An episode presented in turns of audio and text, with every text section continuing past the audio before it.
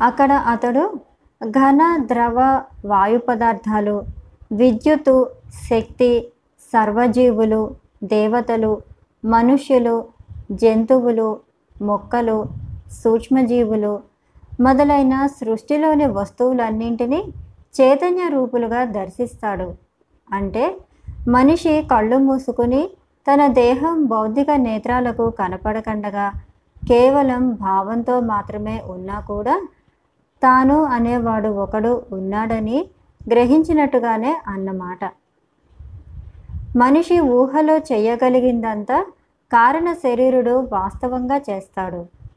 కేవలం మనస్సులో ఆలోచనలో మొదటి కొస నుండి తుది కొస దాకా సాగటానికి కానీ ఒక లోకం నుంచి మరొక లోకానికి మానసికంగా లంఘించటానికి కానీ నిత్యతత్వం అనే కూపంలోకి అంతు లేకుండగా పడుతూ ఉండటానికి కానీ నక్షత్ర మండలాల ముత్యాల పందిరిలోకి రాకెట్ మాదిరిగా దూసుకుని పోవటానికి కానీ నక్షత్రాంతరాళ్ళలోనూ పాలపుంతల మీద సెర్చిలైటుల మిలమిలలాడటానికి కానీ అత్యంత విస్తారమైన మానవ కల్పనా శక్తికి సామర్థ్యం ఉంది.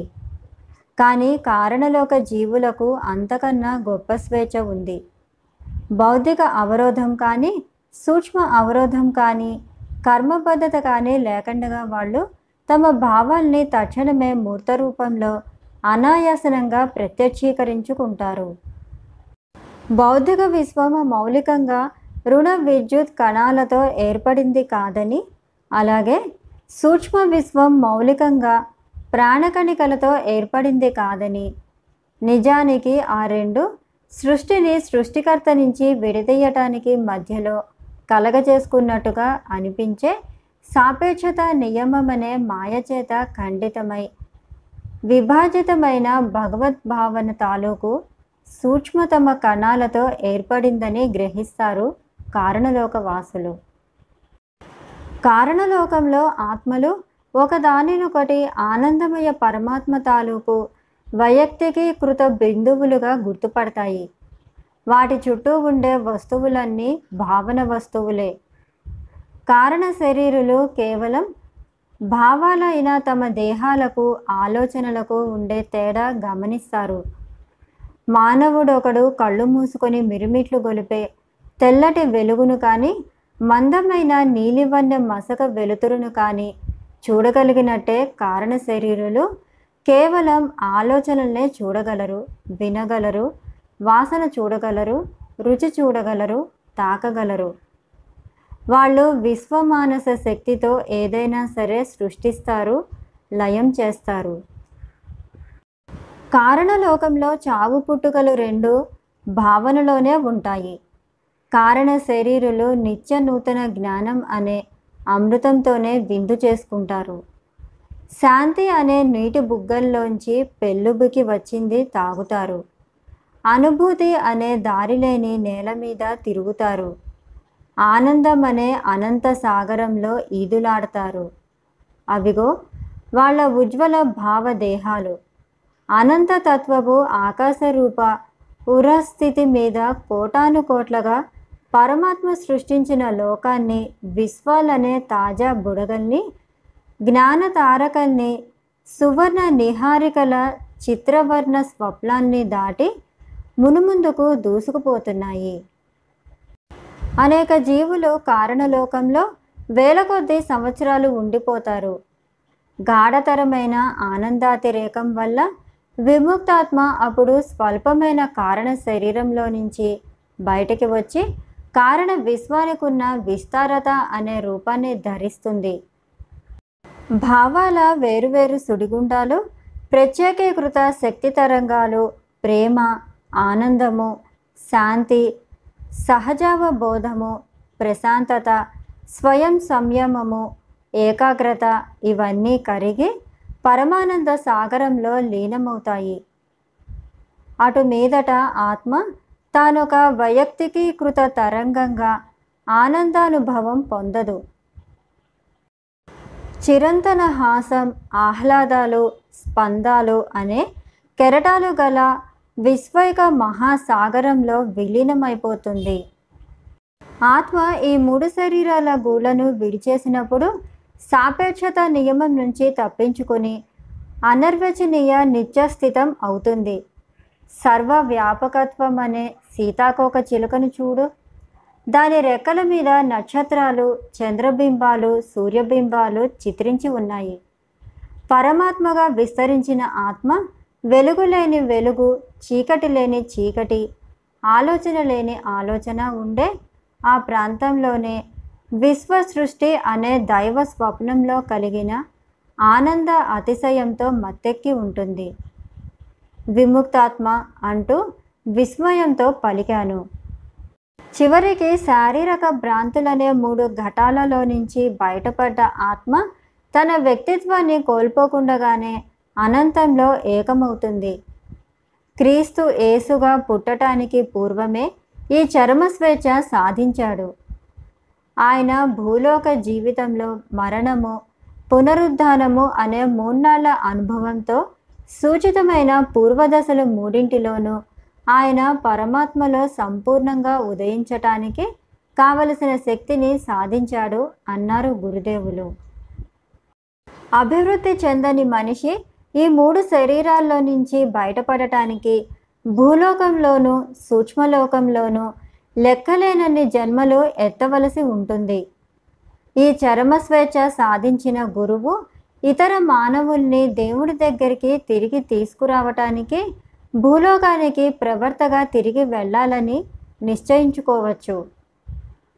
లేకపోతే నాలాగా సూక్ష్మ విశ్వంలో ఉందామని అనుకోవచ్చు. అక్కడ రక్షకుడు అక్కడి వాళ్ళ కర్మ భారాన్ని కొంత తాను మోస్తూ వాళ్ళు సూక్ష్మ విశ్వంలో మళ్ళీ పుట్టవలసిన అవసరం లేకుండా చేసి వాళ్ళు కారణలోక మండలాలకు శాశ్వతంగా వెళ్ళేటందుకు సహాయపడతాడు లేదా విముక్తాత్ముడు అవుతాడు. కారణ లోకంలోనికి ప్రవేశించి అక్కడి వాళ్ళు కారణ శరీరంలో తమ జీవిత కాలాన్ని తగ్గించుకొని కైవల్య ప్రాప్తి పొందటానికి తోడ్పడతాడు. పునరుద్ధానం చెందిన మహాత్మ ఆత్మలు ఈ మూడు లోకాలకు తిరిగి రావాలన్న నిర్బంధం కలిగించే కర్మను గురించి ఇంకా తెలుసుకోవాలని ఉందండి అన్నాను. సర్వజ్ఞులైన నా గురుదేవులు చెప్పేది ఎప్పటికీ అలా వింటూనే ఉండాలనిపించింది. ఆయన భూమి మీద గడిపిన జీవితంలో ఏ ఒక్కసారి నేనింత జ్ఞానాన్ని వంటబట్టించుకోలేకపోయాను ఇప్పుడు మొట్టమొదటిసారిగా చావు బతుకుల చదరంగ బల్ల మీద ఉండే నిగూఢమైన అంతరాన్ని గురించి సుస్పష్టంగా సునిశితము అయిన జ్ఞానం పొందుతున్నాను. మానవుడు సూక్ష్మలోకాల్లో దీర్ఘకాలం ఉండటం సంభవించేలోగా అతడు తన భౌతిక కర్మను లేదా కోరికల్ని పూర్తిగా అనుభవించాలి అంటూ వివరించారు గురుదేవులు. ఆహ్లాదకరమైన కంఠస్వరంతో. సూక్ష్మ లోకాల్లో రెండు రకాల జీవులు ఉంటారు. భూలోక కర్మను ఇంకా క్షయం చేసుకోవలసిన వాళ్ళను ఆ కారణంగా తమ కర్మ సంబంధమైన రుణాన్ని తీర్చుకోవటానికి స్థూలమైన ఒక భౌతిక దేహంలో ఉండవలసిన వాళ్ళను భౌతిక మరణానంతరం సూక్ష్మ లోకానికి వచ్చే స్థిర వాసులుగా కాకుండా తాత్కాలికంగా వచ్చే సందర్శకులుగా మాత్రమే పరిగణించాలి. భూలోకంలో కర్మ ఫలానుభోగం పూర్తి కాని జీవులకు సూక్ష్మలోక మరణం సంభవించిన తర్వాత విశ్వ భావాల ఉన్నత కారణ మండలాల్లోకి వెళ్ళటానికి అనుమతి లభించదు. పదహారు స్థూల తత్వాలు ఉన్న తమ భౌతిక దేహాన్ని పంతొమ్మిది సూక్ష్మ తత్వాలున్న సూక్ష్మ దేహాన్ని వరుసగా సృహలో ఉంచుకొని భౌతిక లోకంలోకి సూక్ష్మ లోకానికి అటు ఇటు రాకపోకలు సాగిస్తూ ఉండాలి. అయితే భౌతిక శరీరం నశించిన తర్వాత ప్రతిసారి భూమి నుంచి వచ్చిన అభివృద్ధి చెందని జీవి చాలా మటుకు మరణ స్వప్నం అనే గాఢ సుషిప్తిలో ఉండిపోతాడు. అందమైన సూక్ష్మలోకం అతని సృహలో ఉండదు. అటువంటి వాడు సూక్ష్మలోక విశ్రాంతి తీసుకున్న తర్వాత అనుక్రమ శిక్షణ కోసం బౌద్ధిక లోకానికి తిరిగి వెళ్తాడు. పదే పదే సాగే రాకపోకల వల్ల అతడు క్రమంగా సులువుగా అర్థం కాని సూక్ష్మతత్వం గల లోకాలకు అలవాటు పడిపోతాడు. అదలా ఉండగా సూక్ష్మలోకంలో మామూలుగా ఉంటున్న వాళ్ళు లేదా చిరకాలంగా స్థిర నివాసులుగా ఉంటూ వచ్చిన వాళ్ళు భౌతిక వాంఛలన్నింటికి విముక్తులయ్యి భూలోకపు స్థూల స్పందనలకు మళ్ళీ లోను కావలసిన అవసరం లేని వాళ్ళు. అటువంటి జీవులకు సూక్ష్మ కారణ కర్మలు మటుకే అనుభవించవలసి ఉంటుంది.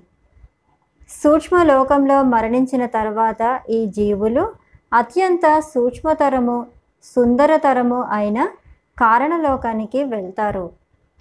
సూక్ష్మ నియమం నిర్మించిన నిర్ణయించిన ప్రకారం కొంత జీవితకాలం గడిచిన తర్వాత ఈ ప్రగతి సాధించిన జీవులు హిరణ్య లోకానికో అలాంటి ఉన్నత సూక్ష్మ లోకానికో తిరిగి వచ్చి సూక్ష్మలోక కర్మ ఫల అవశేషాన్ని అనుభవించటానికి ఒక కొత్త సూక్ష్మ శరీరంలోకి ప్రవేశిస్తారు.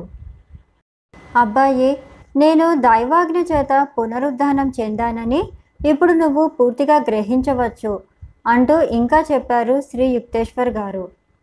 అయితే నేను రక్షకుడిగా పనిచేసేది భూమి నుంచి పైకి వచ్చిన సూక్ష్మలోక జీవుల్ని ఉద్ధరించటం కోసం కన్నా ముఖ్యంగా కారణలోకం నుంచి తిరిగి వచ్చి సూక్ష్మలోకంలో పునర్జన్మ ఎత్తిన ఆత్మల్ని ఉద్ధరించటం కోసమని చెప్పాలి.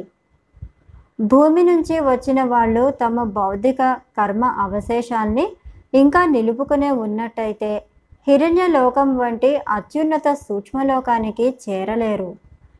భూమి మీద ఉండే వాళ్ళలో చాలామంది సూక్ష్మలోక జీవితం వల్ల కలిగే ఉత్కృష్ట ఆనందాన్ని లాభాన్ని హర్షించటానికి ఉపకరించే ధ్యానార్జిత అంతర్దర్శనాన్ని అలవరుచుకోని కారణంగా మరణానంతరం మళ్ళీ భూమి మీద ఉండే పరిమితి అపరిపూర్ణ సుఖాల కోసమే తిరిగి రావాలని కోరుకునేటట్టుగానే చాలామంది సూక్ష్మలోక జీవులు కారణలోకంలోని ఆధ్యాత్మిక ఆనందం అనే ఉన్నతావస్థను ఊహించుకోలేక తమ సూక్ష్మ శరీరాలు మామూలుగా విఘటనం చెందే సమయంలో స్థూలతర అసహజ సూక్ష్మలోక సౌఖ్యాన్ని గురించిన ఆలోచనల మీద మనసు పెట్టుకొని సూక్ష్మ స్వర్గానికి తిరిగి రావాలని కోరుకుంటారు. సూక్ష్మ లోకంలో మరణించిన తర్వాత బహు సన్నని సరిహద్దుతో సృష్టికర్త నుంచి వేర్పాటుగా ఉన్న కారణ భావ జగత్తులో శాశ్వత నివాసం పొందగలిగే ముందు అటువంటి వాళ్ళ భారీ సూక్ష్మలోక కర్మక్షయం కావాలి.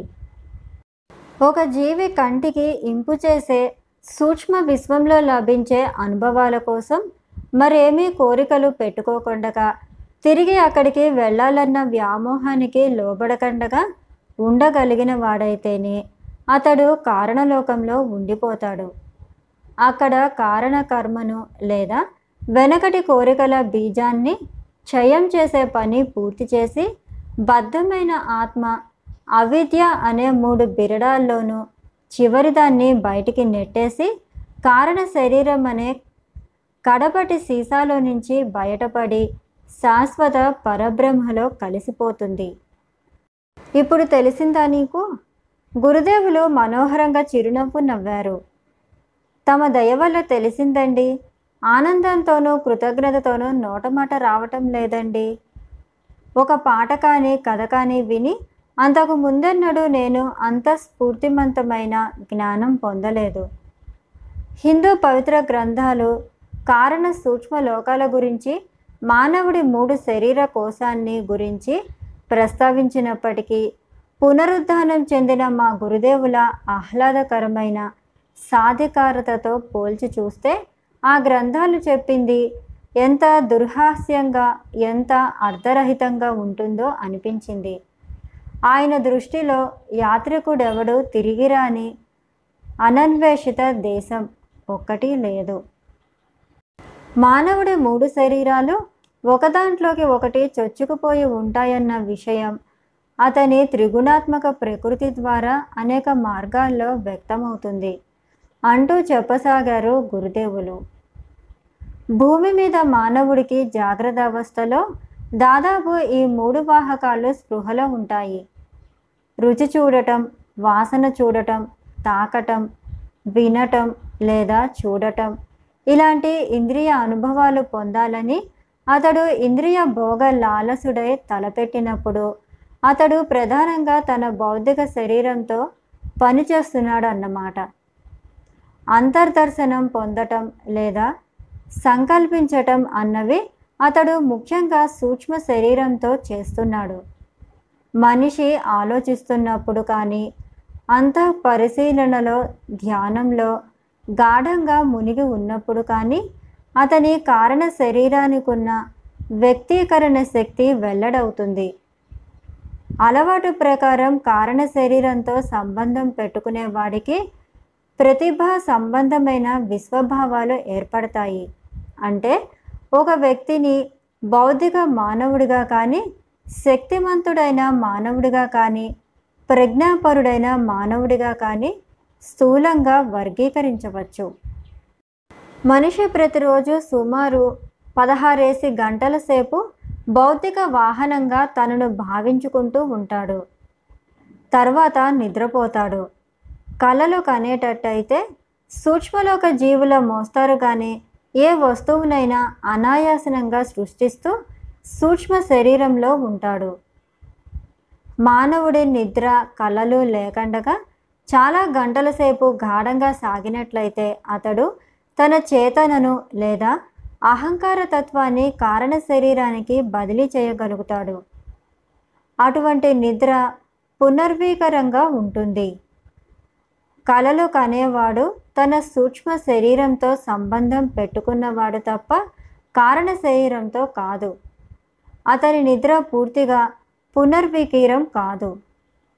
శ్రీ యుక్తేశ్వర్ గారు అద్భుతమైన ఈ వ్యాఖ్యానం చేస్తూ ఉంటే నేను ప్రేమభావంతో గమనిస్తూ ఉన్నాను. గురుదేవా మీ శరీరం అచ్చుమచ్చు నేను చివరిసారి పూరి ఆశ్రమంలో చూసి వలవల ఏడ్చినప్పటి శరీరంలాగానే ఉందండి అన్నాను. అవును నా కొత్త శరీరం పాతదానికి పరిపూర్ణమైన నకలు. ఈ రూపాన్ని నేను సంకల్పానుసారంగా ఎప్పుడైనా సరే ప్రత్యక్షం చేయటం అదృశ్యం చేయటం చేస్తుంటాను. భూమి మీద చేసిన దానికంటే కూడా తరచుగా చేస్తూ ఉంటాను. శీఘ్రంగా అదృశ్యం చేయటం వల్ల నేను ఇప్పుడు కాంతి రథం మీద ఒక గ్రహం నుంచి మరో గ్రహానికి నిజానికి సూక్ష్మలోకం నుంచి కారణలోకానికి లేదా భూలోకానికి క్షణంలో ప్రయాణం చేస్తుంటాను. అంటూ మా గురుదేవులు చిరునవ్వు నవ్వారు. ఈ రోజుల్లో నువ్వు చాలా వేగంగానే సంచారం చేస్తూ ఉన్నప్పటికీ నిన్ను బొంబాయిలో పట్టుకోవటం నాకేమీ కష్టం కాలేదు. గురుదేవా మీరు పోయినందుకు నేనెంత విలపించిపోయాను? బాగుందోయ్ నేను పోవటం ఏమిటి ఏ రకంగా? ఇందులో కాస్త తిరకాసు లేదు? శ్రీ యుక్తేశ్వర్ గారి కళ్ళు ప్రేమతోనూ వినోదంతోనూ మిలమిల్లలాడుతూ ఉన్నాయి. నువ్వు భూమి మీద కలగన్నావంతే. ఆ భూమి మీద నువ్వు నా స్వప్న శరీరాన్ని చూశావు అంటూ ఇంకా చెప్పారు ఆయన. తర్వాత నువ్వు ఆ స్వప్న బింబాన్ని సమాధి చేశావు. ఇప్పుడు నువ్వు చూస్తున్న శరీరం ఉందే. ఇప్పటికీ నువ్వు ఇంకా గట్టిగానే చుట్టేసుకుని ఉన్నది. మాంసమయమైన ఈ నా సూక్ష్మతర శరీరం. భగవంతుడి మరో సూక్ష్మతర స్వప్నం లోకంలో పునరుద్ధానం చెందింది ఇది. ఎప్పటికో ఒకనాటికి ఈ సూక్ష్మతర స్వప్న శరీరము సూక్ష్మతర స్వప్న లోకము కూడా గతిస్తాయి. అవి కూడా ఎప్పటికీ ఉండిపోయేవి కావు. కలల బుడగలన్నీ చివరికి చరమ జాగరణ స్పర్శతో పగిలిపోక తప్పదు. అబ్బాయి యోగానంద కళలన్నీ వాస్తవాన్ని విడమరిచి చూడు. వేదాంతపరమైన ఈ పునరుద్ధాన భావన నన్ను ఆశ్చర్యంలో ముంచెత్తింది. పూరిలో గురుదేవుల నిర్జీవ కాయాన్ని చూసి ఈయన కోసం విచారించినందుకు నేను సిగ్గుపడ్డాను.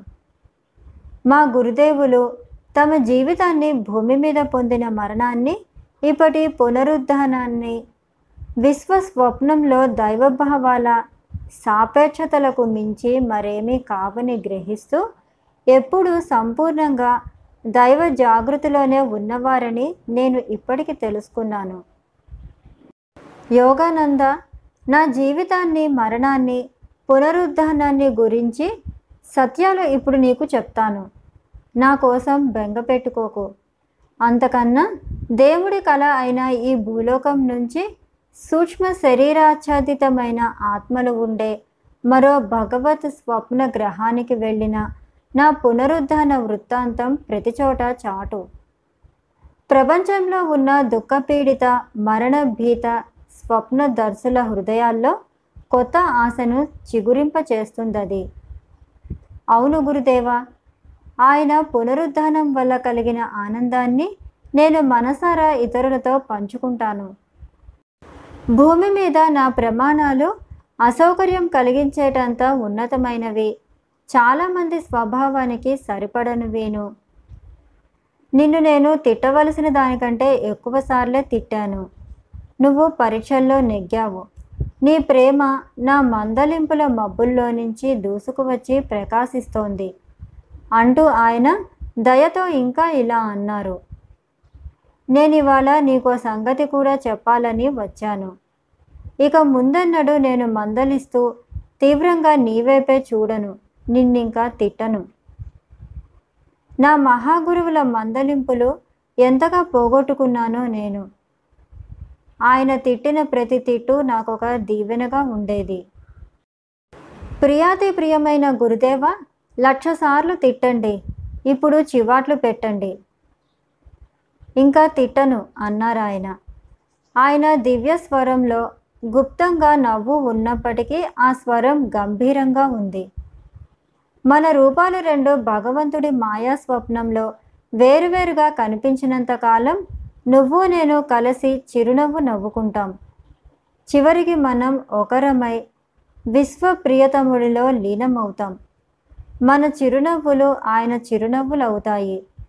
మన సమైక్య ఆనందగీతం అనంతమంతటా స్పందిస్తూ దైవానుసంధానం పొందిన ఆత్మలకు ప్రసారమవుతూ ఉంటుంది. శ్రీ యుక్తేశ్వర్ గారు కొన్ని ఇతర విషయాలు కూడా వివరించారు. కానీ వాటిని నేను ఇక్కడ వెల్లడించలేకపోతున్నాను. బొంబాయి హోటల్ గదిలో ఆయన నాతో గడిపిన రెండు గంటలలోనూ నేను అడిగిన ప్రతి ప్రశ్నకు జవాబిచ్చారు. పంతొమ్మిది వందల ముప్పై ఆరు జూన్లో ఆనాడు ఆయన ప్రపంచ భవిష్యత్తు గురించి పలికిన జోస్యాలు కొన్ని ఈపాటికే ఫలించాయి.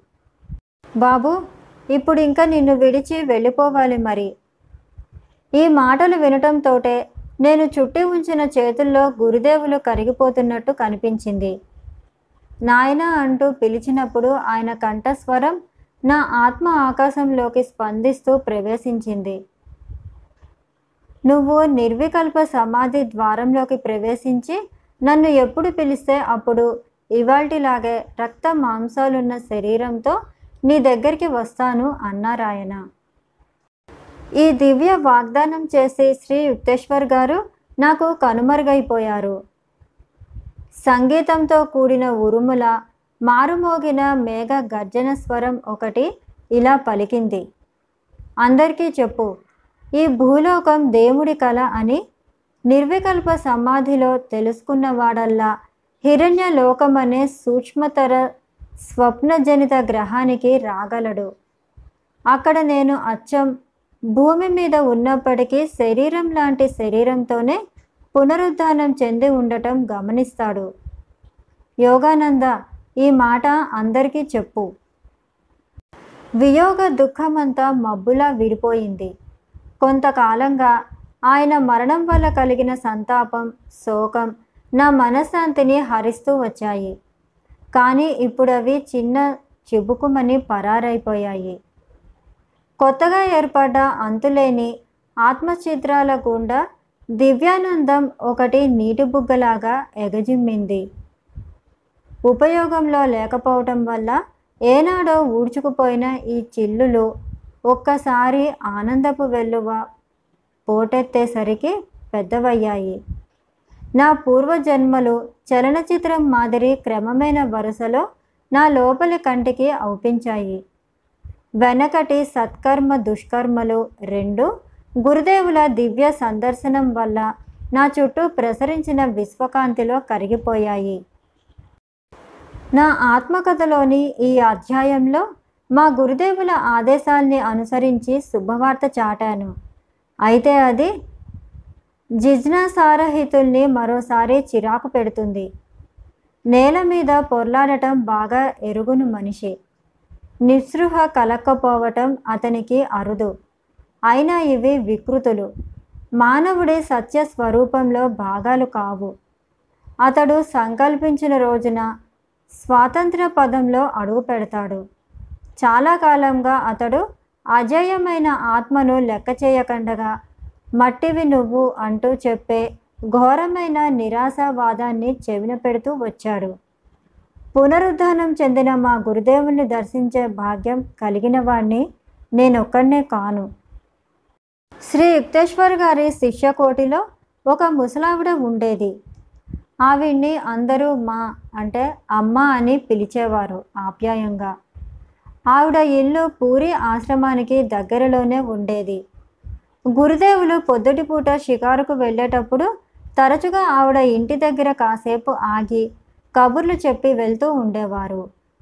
పంతొమ్మిది వందల ముప్పై ఆరు మార్చి పదహారవ తేదీన సాయంత్రం అమ్మ ఆశ్రమానికి వచ్చి గురువుగారిని ఓసారి కలుసుకోవటానికి వచ్చాను అన్నది. అదేమిటి? గురుదేవులు వారం రోజుల క్రిందటే పోయారు కదమ్మా అన్నాడు పూరి ఆశ్రమం నిర్వహణ బాధ్యత తీసుకున్న స్వామి సేవానంద. ఆవిడ వైపు విచారంగా చూస్తూ అసంభవం అంటూ చిరునవ్వు నవ్వుతూ ఆక్షేపణ తెలిపింది ఆవిడ.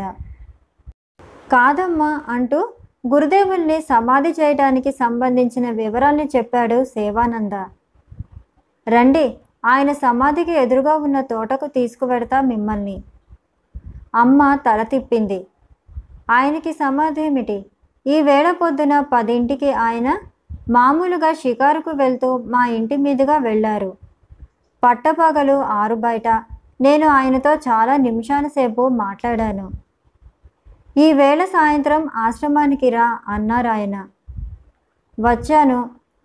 పండబారిన ఈ ముసలి తల మీద ఆయన దీవెనలు కురిశాయి. ఈ వేళ పొద్దున ఆయన మా ఇంటికి వచ్చింది ఎలాంటి దివ్య దేహంతోనో నేను తెలుసుకోవాలని అనుకుంటున్నారు. అమర గురుదేవులు. సేవానంద ఆశ్చర్యపోయి ఆవిడ ముందు మోకరిల్లాడు. అమ్మా మా గుండెలో నుంచి ఎంత దుఃఖభారం తీసేశావు తల్లి?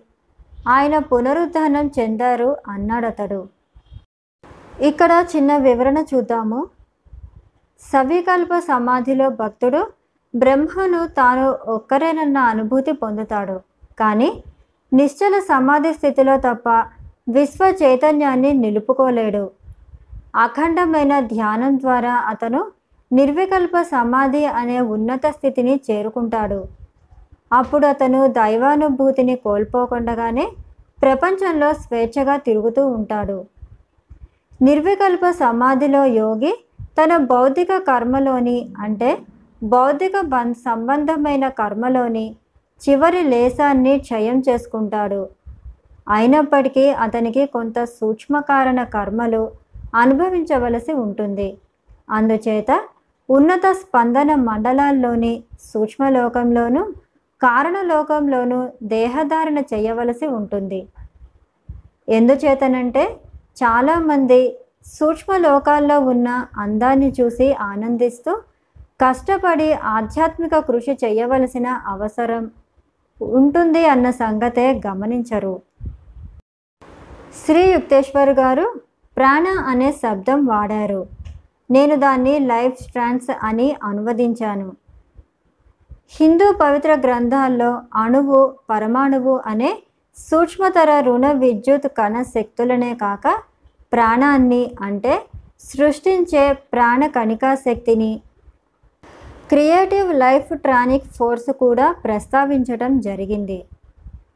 అణువులు రుణ విద్యుత్ కణాలు అచేతన శక్తులు. ప్రాణం స్వభావత చేతన శక్తి. ఉదాహరణకు శుక్ల శోషితాల్లో ఉండే ప్రాణకణికలు కర్మాల రూపంగా పిండం పెరుగుదలను నియంత్రిస్తాయి. మంత్ర శబ్దానికి ఏకాగ్రత అనే మానసికమైన ఫిరంగిలో నుంచి విడుదల అయిన బీజాక్షరం అని అర్థం. మాంత్రిక శబ్దం దీనికి విశేషణ రూపం. దేవాసురులకు మధ్య జరిగిన మాంత్రిక యుద్ధాన్ని పురాణాల్లో వివరించారు. ఒక అసురుడు ఒకసారి శక్తివంతమైన ఒక మంత్రంతో ఒక దేవతను చంపదలుచుకున్నాడు.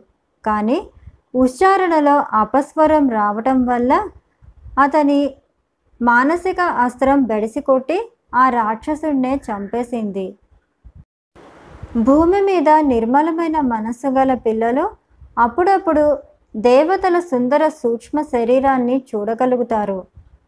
పవిత్ర గ్రంథాలు నిషేధించిన మందుల ద్వారాను మత్తు పానీయాల ద్వారాను ఎవరైనా సూక్ష్మ నరకాల్లోని జుగుస్పాకరమైన రూపాలు కనిపించేటంతగా మతిభ్రమణం కలిగించుకోవచ్చు. మానవుడు అందరినీ సమానంగా ఎందుకు ప్రేమించాలని ఒకసారి బుద్ధుణ్ణి అడిగారు ఒకరు.